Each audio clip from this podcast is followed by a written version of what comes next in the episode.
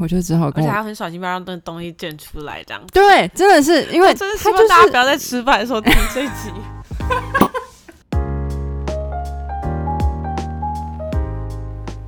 侄女的侄也是侄牙的侄，欢迎收听侄女聊。哎、上次我应该是嗯，我的前主管，就是我以前在那个呃做 hunting firm 的前老板，然后他他有追踪我 IG，我们就有互追踪。然后呢，他有听我们的 podcast，然后他就说我们两个的声音很好听。节目一开始就开始自包是什么意思？就他就很很大方的称赞这样子，他本身是一个、那个嗯男友力很强的女主管，对，然后他就很很很开心收到这样子的 feedback。应该没有人跟我们说过我们声音很好听，嗯，可能不敢当着我们的面这样说，怕我们太骄傲。会不会太自卑？现在已经就是那个喜笑眉梢，已经烧过头了那种感觉。冷静，冷静，我们要那个屁股不能翘起来，这样。嗯哼，嗯哼，对，然后还是很开心，就是身边的应该说亲朋好友有有在关注我们做这个小小的 project，即使男友没在听也没关系，这样。无所谓，无所谓，他不是我的 TA。对啦，也是我们当初这节目的 TA 就设定就是在可能跟我们年龄区段差不多，然后也是职场工作的女生这样子。嗯，对然后结果后来发现我们有一些男性听众，就是是，然后就分别是心理系的一个男生，然后还有一个是呃很支持女性主义的男生这样子。嗯然后就觉得哦，原来大家就是真的会对这样子的呃议题感兴趣，这样子，嗯，然后也真的得到过很多人给我们的反馈，不管是声音的品质啦，或者是题材内容，对，这半年来二月还是三月开始？回违了一个礼拜的更新录音。然后今天呢，对于职场的议题，那我们其实是想要讲就是移工，那就是我们上礼拜去休不是停更一周吗？我们其实就去啊、看了这部二零二二年金马奖的纪录片，叫做《九枪》。那它是讲越南移工的故事，然后生活议题就是。啊，在生活中我们遇过可能一些尴尬的时刻，等下可以跟大家分享一下，让大家笑一下。还有就是每周一问，可能就跟大家分享一下最近身边一些诶婚礼哦，我们的一些呃反馈跟心得感想这样。嗯好。九枪呢，它其实虽然是九月一号它才上映的，那它其实它是二零二二年的作品，那它就是刚刚 Carol 讲到的，就是二零二二年金马奖最佳纪录片。那它的导演是一个叫蔡崇隆先生的一个导演，那他其实很有趣，他的太太其实就是越南嗯对，是叫阮金红。那他其实也是越南的导演。那他其实刚来台湾，好像一开始前半段的家庭生活没有太美满，嗯对那他也是遭受到家暴啊等等的。那他好不容易就是脱离了上一段的这段婚姻，然后之后呢，就是非常。嗯，带着小孩很辛苦的，然后工作。那现在他其实就是也在宣宣传一些、宣扬一些就是越南相关的文化，然后透过一些嗯比较让这些在台湾的这些越南的朋友，他可以更有家的感觉，因为他可以找到这些啊、呃一样都是同一个家乡的人，然后做他们一些共同在越南会做的一些事情啊等等的。啊，简单来说，就像你如果今天是台湾人，你去了德国生活，你一样会加入什么德国人在台社团，就是这样，大家都会。开了，对，一定也会有那种美国侨胞同乐会，嗯就是那种，对，所以他呃，所以呃，蔡导演他其实在嗯这样的一个环境下，他其实更加的去接触接触了更多就是跟呃义工相关的，对对对嗯议题，对，那所以这部片其实一开始他是先从二零一七年阮国飞的这个越南的少年，那他在台湾的一个嗯，他其实的一个算是逃逸的。逃逸移工，对，逃逸义工。那他其实就是刚好，呃，在一开始作为开头，那他其实是有一点吸毒的状态。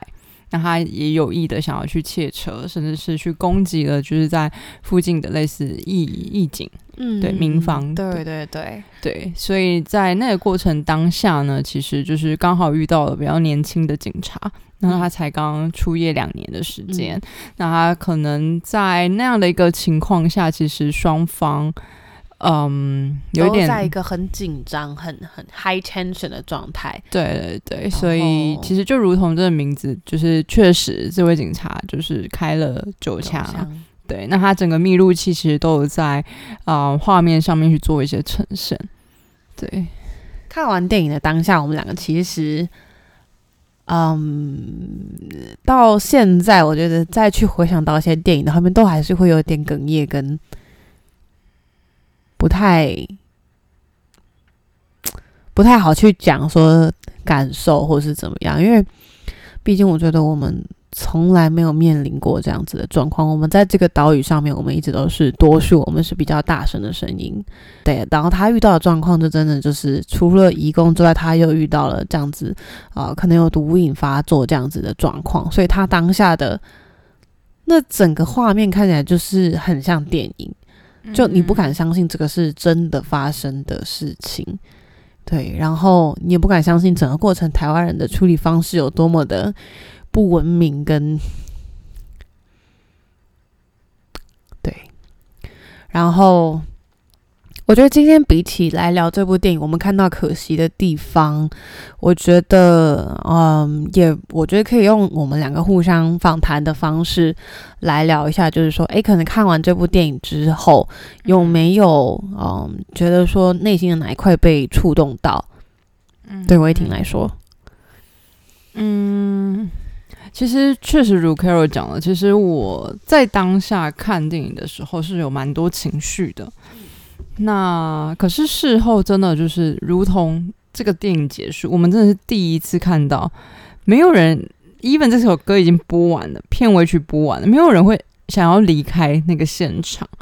对，而且是那种内心有一种苦闷感，是你很难讲出任何一句 comment，就整部电影或者是怎么样的这个事件等等的。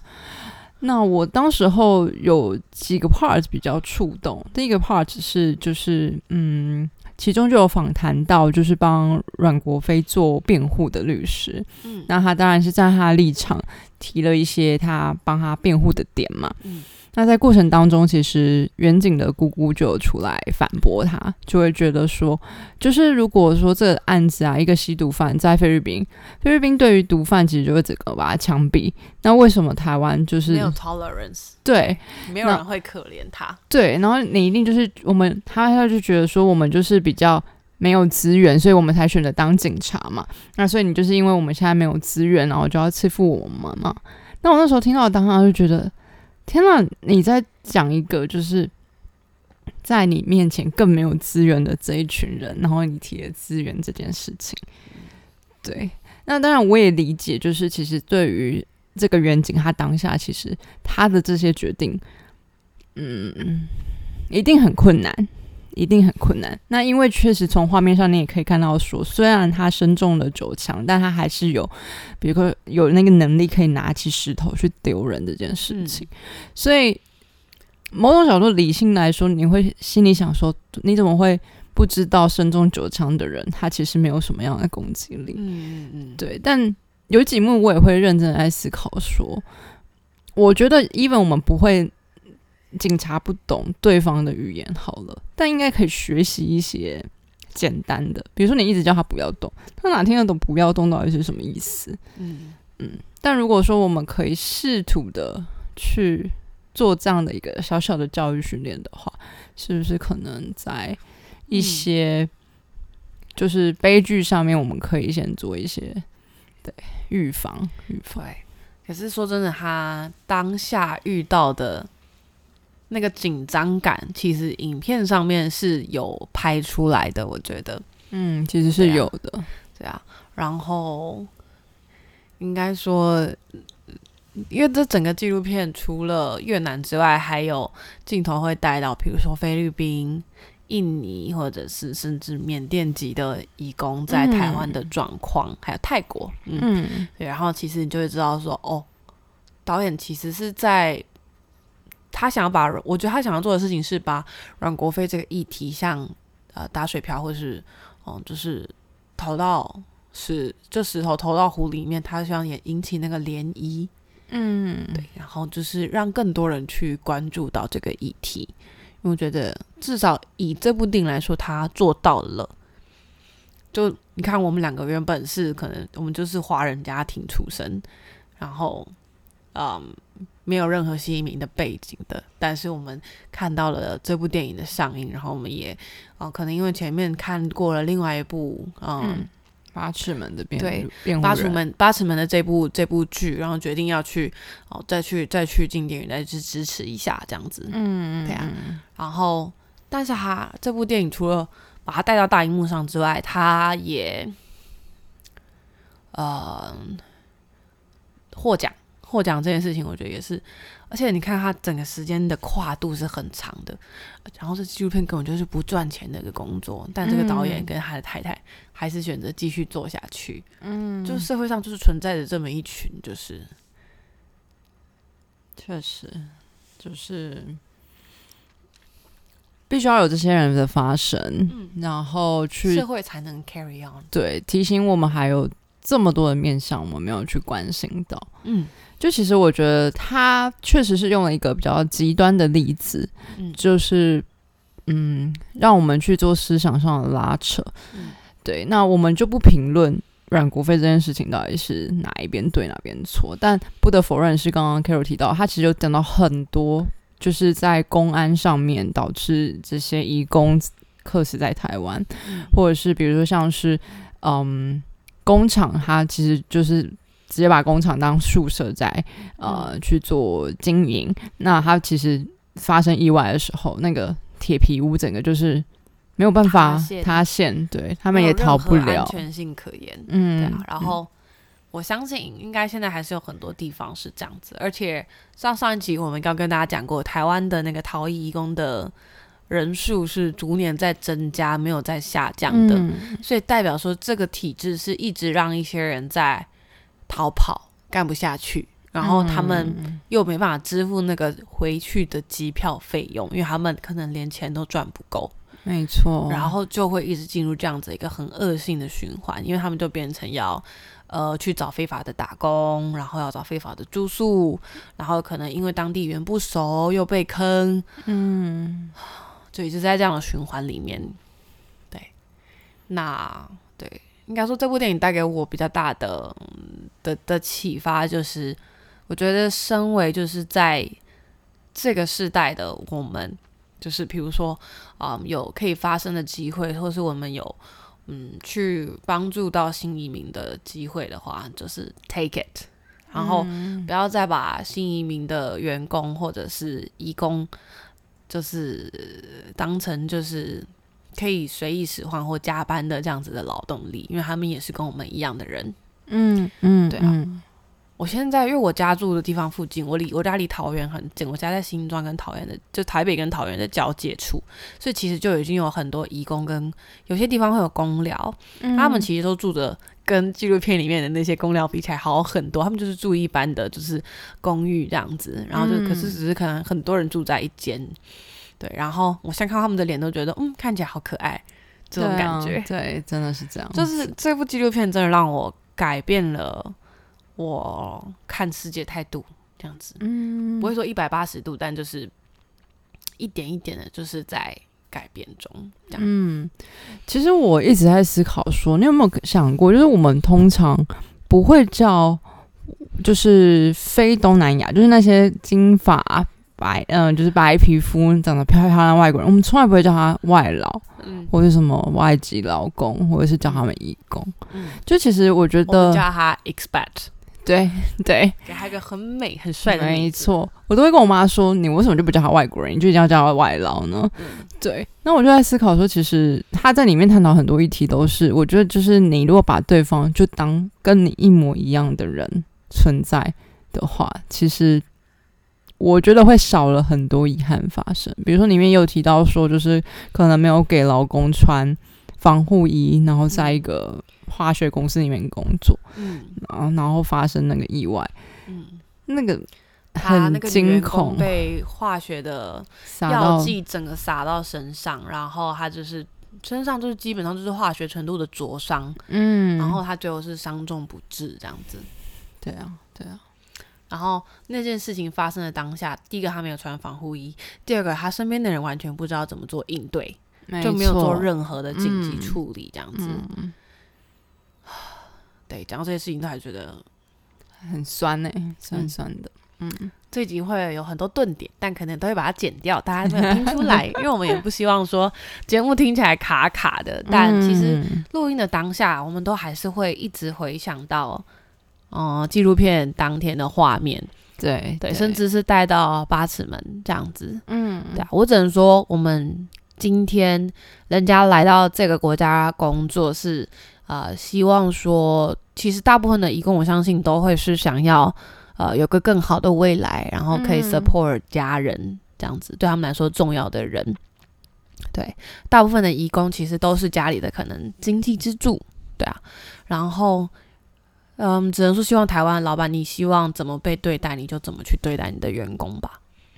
我想要讲一个比较不好听的，反正快要选举了，但其实 to be honest 到现在好像没有看到跟义工相关的制度。嗯对，所以希望这部剧的上映，然后还有前阵子就是八尺门的上映，那可以让接下来的候选人就是可以有一些新的 beef 出来。嗯，对对对对对啊，我们这应该不会变成那个 义工专门的那个粉专账号，应该不会。但就是因为近期的这些主题，让我们是很有感慨的，绝对不是因为我们长得很像东南亚的人哦。你干嘛自爆啊？这样就要挑一点比较轻松的话题吗？可以，太沉闷了，好难，好难给予一个形容词的一个经验。的话题。对，反正我周末就是帮男友庆生，然后我就自诩是个旅行社呢，我就排了一堆行程。那其中一站我就排了一个我去捐血这样子，啊虽然很跳痛了，他有捐吗？还是只有你捐？只有我捐，因为他不敢，他晕针什么的。好，嗯然后呢，我已经隔了好久，应该有个好几年没有去捐血。嗯然后捐血不就是去，然后就写板板，然后就护士会帮你询问嘛。嗯，对，然后那时候我我我礼拜天是去东区的那个捐血车捐血，然后我一进去，他就跟我说：“好，小姐，请你站在这个体重机上。”嗯然后就，在我男友面前吗？然后我就看了一下我男友，然后我男友就看着我，然后他就说：“怎么了吗？”然后就说又看了一下我男友，然后他就跟我说：“你听不懂人话吗？叫你站上来。”我就在看到我一个男友，我就说：“啊，可是我现在从来没有量过哦。”他就说：“嗯，对，所以请你站上来。”我说：“啊，为什么？”然后我大概是是这辈子就是最错愕的脸，在他面前不断的轮回这样子。那你为什么不叫他就是靠边站？他其实坐着离体重机有一段距离，但我生怕的是那个阿姨会说：“好，王小姐，你八八八公斤。”这是我最担心的点，这是我最担心的点。谁那么白目去公布别人的那种个资啊？Who knows？你知道护士吗？护士可能会觉得他讲的一切都很嗯，好、对不起，这是我的个人偏见，就 是我怕他会有这个对这个这个这个举动出现，然后来不及拦截住他，你也不对能去遮住他嘴巴吧？对，所以霹雳无敌尴尬。然后我男友就拿这句拿这个来消遣我一整个周末，女生最最不能被讲的就是年龄跟体重真啊，的真的，对啊。然后，哎，所以等于说现在就是去捐血都要量体重。我们以前是只有过轻的人才会量体重，因为他要确保说你体重是 OK 的。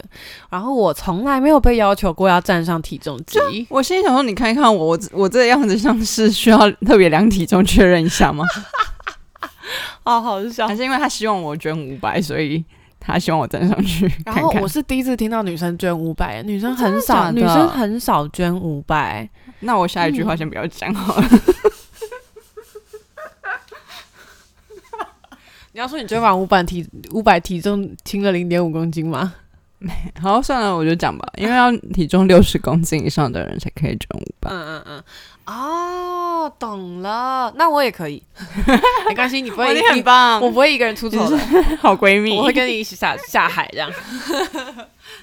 对啊，所以这是我，这应该是我跟我男友在一起四年，然后我觉得在另外一半面前最尴尬的 moment。OK OK，我其实觉得还有一个另外一个最尴尬的 moment，就是如果在他面前放水屁或者是一个很长的嗝，就是一件我觉得也会是一个很可怕的一件事情。然后我个人遇过跟我男朋友相处的时候，我觉得最尴尬的一次事件，不是跟他尴尬，是我们在他家睡觉，然后他是一房一厅的格局，然后所以外面有个客厅，嗯，然后大家也知道，就是昨天晚上发生了一些事情，然后有一些痕迹还遗留在客厅，这样、就一些零落散落在地上、沙发上的嗯呃物件这样子。然后清晨就假日的那种早上八点，然后我就听到那个电动门打开的声音，然后我就听我男友的前男友的妈妈叫他的名字这样子，嗯，然后整个醒过来，我瞬间整个醒过来，然后我我不敢动，我就搓搓我前男友的手，然后他就是睡眼惺忪，然后他他听到他妈的声音，他也僵住，然后我们俩就僵在那，然后互看，然后被子盖住头，因为怕他妈下一秒打开房间门，你知道吗？结果嗯好想他妈没有打开，然后他就默默的走了。对，然后想说应该是看到了那些战况这样子，蛮有 sense 的妈妈，嗯，感谢妈，感谢阅读空。气这样子。对，那我我问你一个问题，你刚刚说就你不能接受放水屁跟很长的歌，嗯嗯，那你今天如果放了一个无声，你看无声通常都味道都很重，对对对对。那请问你会承认吗？我每次要放屁之前，在我伴侣面前，我都会站去一个很远的地方，然后他如果看出来了，我就说对我在放屁，我就会装个可爱一下这样子。嗯对，但我就是会拉一点距离，除非真的猝不及防啦。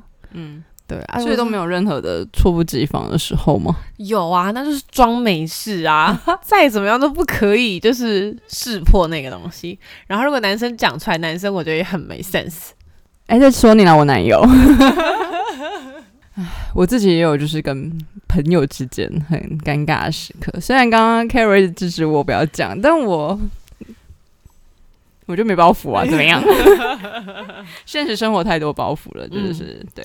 但空在这里 OK，对，Let go，反正还是朋友，大家都还是朋友。对，反正因为我刚上台北的时候，就是处在一个就是一下子搬到 A，一下子搬到 B、C、D 的状态，然后。那时候的有一个朋友，他就蛮好心的，他就跟我说：“哎、没关系，啊，你可以跟我一起住，这样子，就住个一周、两周都可以。”然后他很热热心哦，他有两把钥匙，直接把一一把钥匙给我。他说：“好，那你就自己 Go ahead 自由这样子。对，嗯，然后呢，那个时候呢，我就真的不晓得为什么，因为呃，它算是新式的马桶，所以它其实是可以呃直接把垃圾桶呃卫生纸吃掉。哦，对，吃掉卫生纸的。嗯，然后就觉得哦，好方便哦，然后就吃吃吃。然后有一次呢，一个早上给了一个 input 之后，我靠，这马桶塞住，冲不下去还反反涨呢。然后我心想说，到底该怎么办？然后当下会很惊慌失措、哎，而且是个礼拜天呢，啊，我到底要找谁帮忙？完全不知道哎，而且那个那个那个区域我也超不熟的。然后我上完 Google，然后拿那个就是那个咖啡色的东西，那边捅半天，嗯嗯，没有帮助哎。同乐啦，哦，它你说那一塞子根嘛，就是那塞子根橡皮塞子嘛，嗯嗯嗯嗯嗯，完全没有用哎，我就只好而且还跟我要很小心，不要让那东西溅出来，这样。对，真的是因为真的希望大家不要在吃饭的时候听 这一集。太有画面感了。然后我就先跟我朋友打开了个预防针，嗯对，然后我就去上班了。然后那一天殊不知我刚好遇到我加班，嗯，所以他就比我先回到家，看到那个画面。哦重点是我朋友他还很热心的帮我在那边通 通通，然后通到不行了，他就说，嗯，好像真的不行哎，不然我去找房东来好了，然后去找房东来，然后才结束这个回合。但我真的是尴尬至极，尴尬至的使劲的极。极限呢。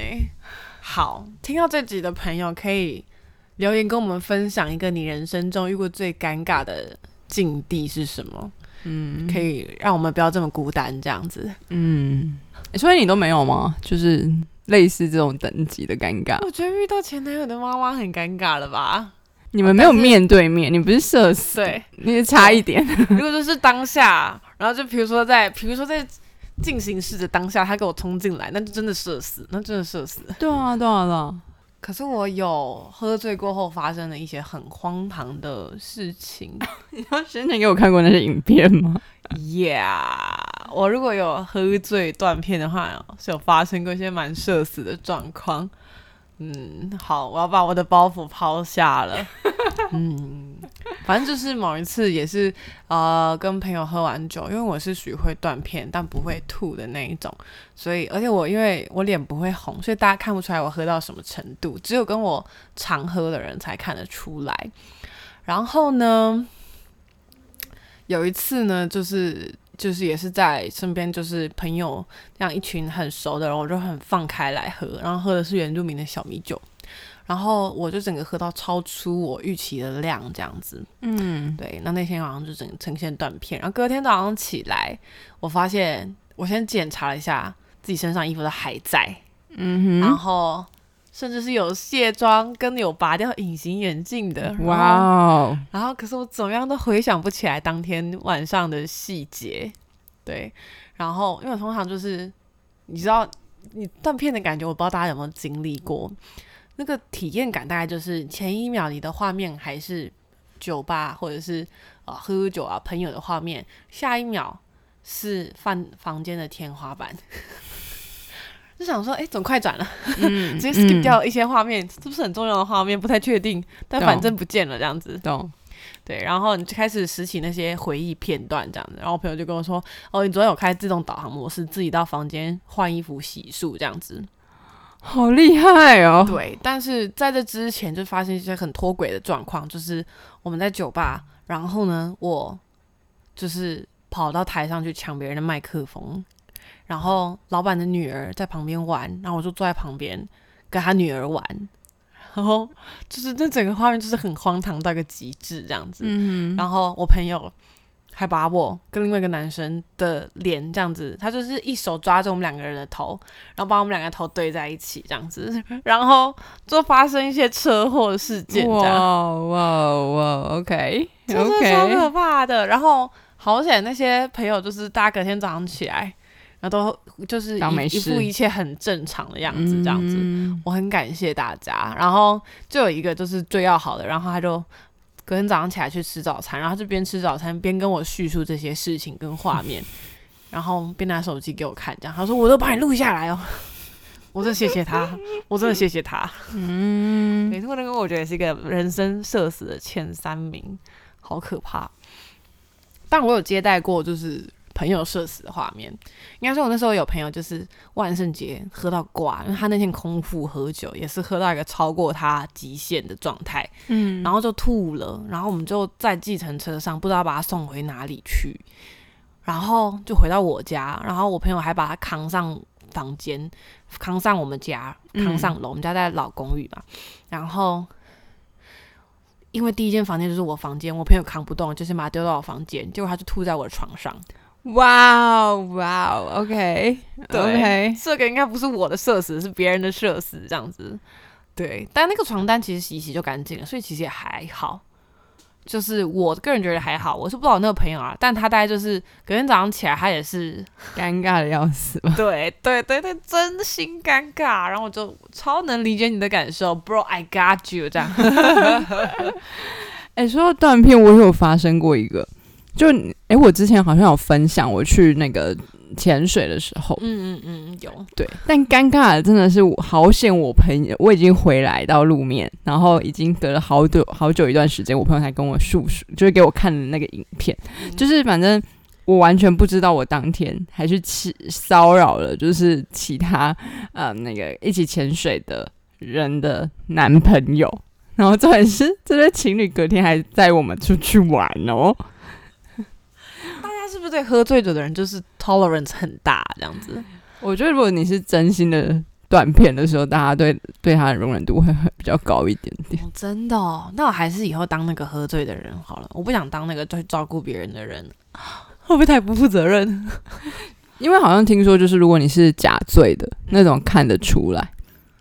哦，对。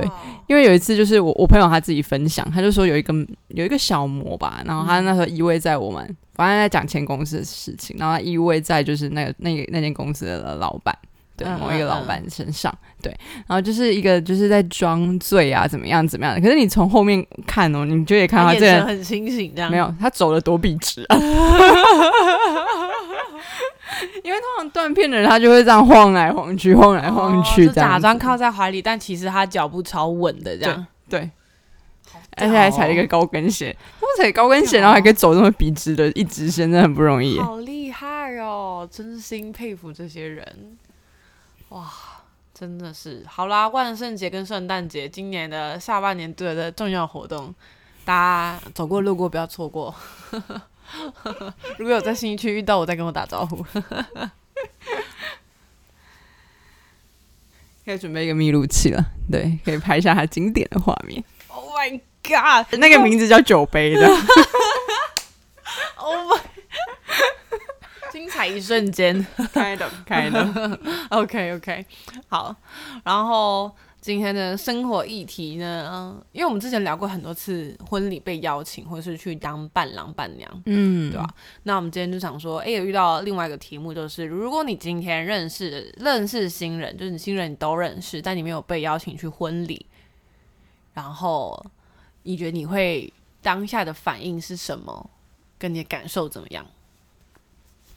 它其实是我最近发生的事情，就是嗯，我们到这个年纪，我们都已经二八、二八、二七、二八了，所以其实好像谈结婚，好像最近超多人结婚的欸、嗯嗯，对，其实陆陆续续一年可能都会有个一两对、两三对这样子。嗯，然后就是刚好发生，就是我我跟我男友的研究所同学，就是他要结婚了，那他就有一天就突然问我说：“哎、你有没有收到邀请？”然后我就说：“哦，没有啊。”然后他就说：“哎、他也没有收到邀请。”然后但某一个朋友有，然后另外一个朋友又没有，然后就是他就会开始觉得说，可是有收到跟没有收到人都没有要去，嗯那很可惜，就是。这个我们班都没有人要去帮他做祝福啊，然后就是去他的婚礼这样，嗯然后我就觉得，why？就是你可惜个毛，我自己是觉得，如果没有邀我去的话，我反而蛮轻松看待这一切的。因为说实在的，大家想想哦，你要付两千六、三千六包红包的钱，那个桌钱，然后你还不能决定你要吃什么菜，也不能决定上菜的时间顺序。他们要是没有炸汤圆，你也很难过，你也不能说。对不对？然后新娘新娘又不会陪你聊天，他们整场大概只跟你说：“哎，干杯，谢谢你来。”真的真的，那你就可能车程两个小时来回，然后就为了去这一句话这样子。就你有时候花的钱真的是大于这三千六，对啊，然后虽然大家都说哦去祝福彼此啊很有价值啊，这样说真的啊，但是我结婚的时候还会来吗？不一定啊，没有人可以保证啊。啊，我一定会结婚吗？这也没有人可以保证，嗯嗯，对吧？所以，like 为什么呢？就是这个就算是一个我觉得非必要性的社交。但坦白说，我其实在以前我是会很在意的，你以前会很在意，因为我觉得如果你把我当朋友，你应该会邀请我。I don't know why，嗯，嗯但现在我就会觉得，哦，我觉得可能是因为我跟这个朋友之间，我觉得没有到你需要邀请我的程度，对。但如果当我是蛮看重你这个朋友的时候，当你没有邀我的时候，我确实会某种程度蛮难过的。嗯嗯所以我觉得，如果当对方如果跟我就是 OK，大概五六十分的朋友，我会觉得，如果你愿意邀请我，我都会尽可能的去，或者是用各种形式给你祝福。如果你有邀请，哦嗯，因为如果是我没有很熟的朋友，然后我去，我觉得我会就会坐在那边，然后那三个小时可能就在思考我是谁，我为什么在这，我在干嘛？嗯嗯嗯，对啊，因为你就不是只有坐在那边吃饭的时间，你还有交通的时间，你还要坐在那边跟一群陌生人嘘寒问暖，然后就是 去装熟，去当社牛，很累。对啊，所以我才会说，如果是五六十分的朋友，我就会看状况。嗯，如果我但的八十分以上就一定会去。对懂懂而且我觉得，如果八十分以上的人，他一定也会是希望你去的。就比较接近你。如果说交友圈分蛋白跟蛋黄，嗯，对吧、就你一定也分得出来，你生活中哪些是蛋白的人，哪些是蛋黄的人。嗯嗯嗯嗯，对，一定有些人就是你会希望他在那边的人。而且因为我参加过一次算是偏蛋白区的朋友的婚礼，嗯然后你就像你说的，真的，毕竟那不是我的主场，嗯所以新人一定多太多人要去 take care 了，所以其实花在你身上真的是只有短暂拍照的那几秒钟，敬酒的那几秒钟，说不定敬酒还不看着你的眼睛这样子。对对对，没错没对，，所以其实当下我是有受伤的，嗯。嗯，但事后想想就觉得，其实就像我朋友讲的啊，就是反正你又不是主角，对啊。对，所以我后来就会觉得啊，可以看淡了。看淡了，对，所以如果说蛋白区的，那你呃真的很很有诚意的，就是来邀请了，嗯我可能就是看状况，或者是说我会用其他方式给你祝福，嗯嗯对啊，我会觉得如果说哦有邀我，但我今天到不了，我礼礼一定到。嗯嗯嗯，而如果说他是发表单的，那代表说哦，那就是广义上的朋友，大家都可以来。嗯，对，那你就自己决定要不要去就好了。你每天表单也不要太有负担，因为他要 take care 的事情太多了，他不会顾及到你到底来不来。对我觉得好像真的就像有句话讲的，不要把自己想的太重要，对对对。然后我觉得比较搞笑的是，我八月参加的一场婚礼，然后那对新郎找了两个伴郎，一个是他弟弟，然后一个是他高中朋友。嗯然后他高中朋友他是八月结婚，然后五月订婚。嗯然后他朋友说，就是快五月的时候，他才知道说，我我要去当你的伴郎。哇，你有女朋友哦，你要结婚了，这样子，就是那个伴郎完全就是不知道新人交往了五年这件事情，他们真的是好朋友吗？我不知道，还是找一个就是呃路人这样。上得了台面的 伴郎？我觉得大家要找伴郎伴娘，都是找那种你会愿意麻烦他的人。你就你觉得说嗯我今天这样麻烦他，是因为他麻烦我的时候，我也愿意做一样的事情。嗯，就是这个就是伴郎跟伴娘，我觉得定义是在拉在，我就拉在这，就是你今天去麻烦他，你你得拍谁这样子，你就你就会去做这件事情。我觉得好像真的是必须得是这样子。嗯，你你想想看，别人为了你非亲非故的，然后为了你奔波，陪着你一大早开妆，然后弄弄弄弄，午宴的话就是弄到三点，七点弄到三点，然后还要提前一天下高雄，然后就是要帮你弄这些有的没的事情。嗯，对啊嗯就是他真的要是你的，我觉得够熟、够蛋黄的人，你才会愿意为他做这件事情。我相信，要不然其实嗯嗯，你就花钱请个婚顾就好了。对，真的。然后我就觉得，如果你这辈子能够交到一两个这样子的朋友，就真的很足够了。嗯嗯，你看他那个伴郎，他到婚礼可能前三个月才知道说，哦，你要结婚了，哦，我要当你伴郎哦，好啊，他就这样去了耶。对啊，就还是很不可置信，感觉蛮搞笑的。男生之间的友情有没有？我觉得男生真的很妙哎、就是感觉在这种时候都特别好揪。对啊，然后像女生，我们是从她她婚期一定，大概前一年就订婚期了。嗯然后我们从挑礼服、拍婚纱照、挑照片、喜帖，然后迎娶的细节，我们都有参与到讨论，或者是帮忙准备东西。等于说，我们前一年就已经知道这个日期，而且他们交往的过程，我们整个都参与到。嗯嗯，然后就觉得说，哦，所以男生的友情也是很，就是很坚定这样子。就就比较直接，反正他们自己知道自己是废帮，所以当天再来就好。对对对对对对对对，真的有点搞笑。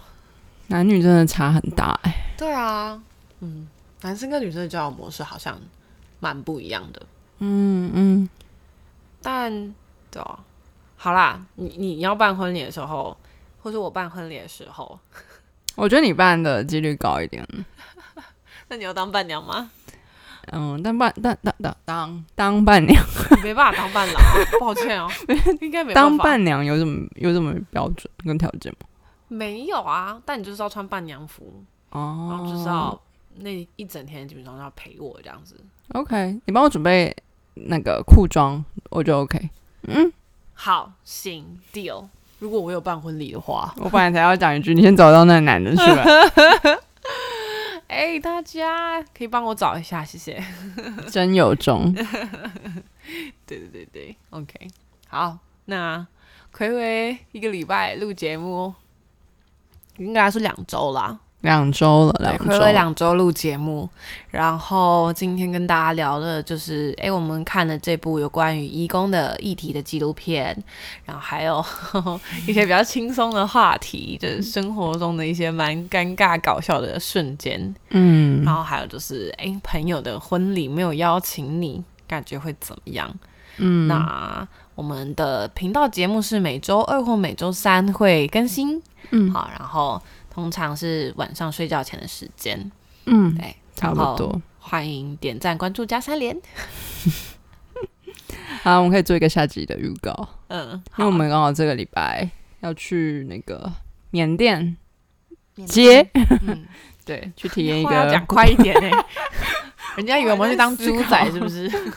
对，反正我们很有趣啊。反正刚好这几集都跟一些嗯东南亚文化有一点点相关，然后刚好我们就在找资料的过程当中看到缅甸街导读的活动，嗯那就是礼拜天，那我跟 Carol 都会一起去参加，对，然后届时看到什么有趣的事情，看有没有机会礼拜一再跟大家做分享。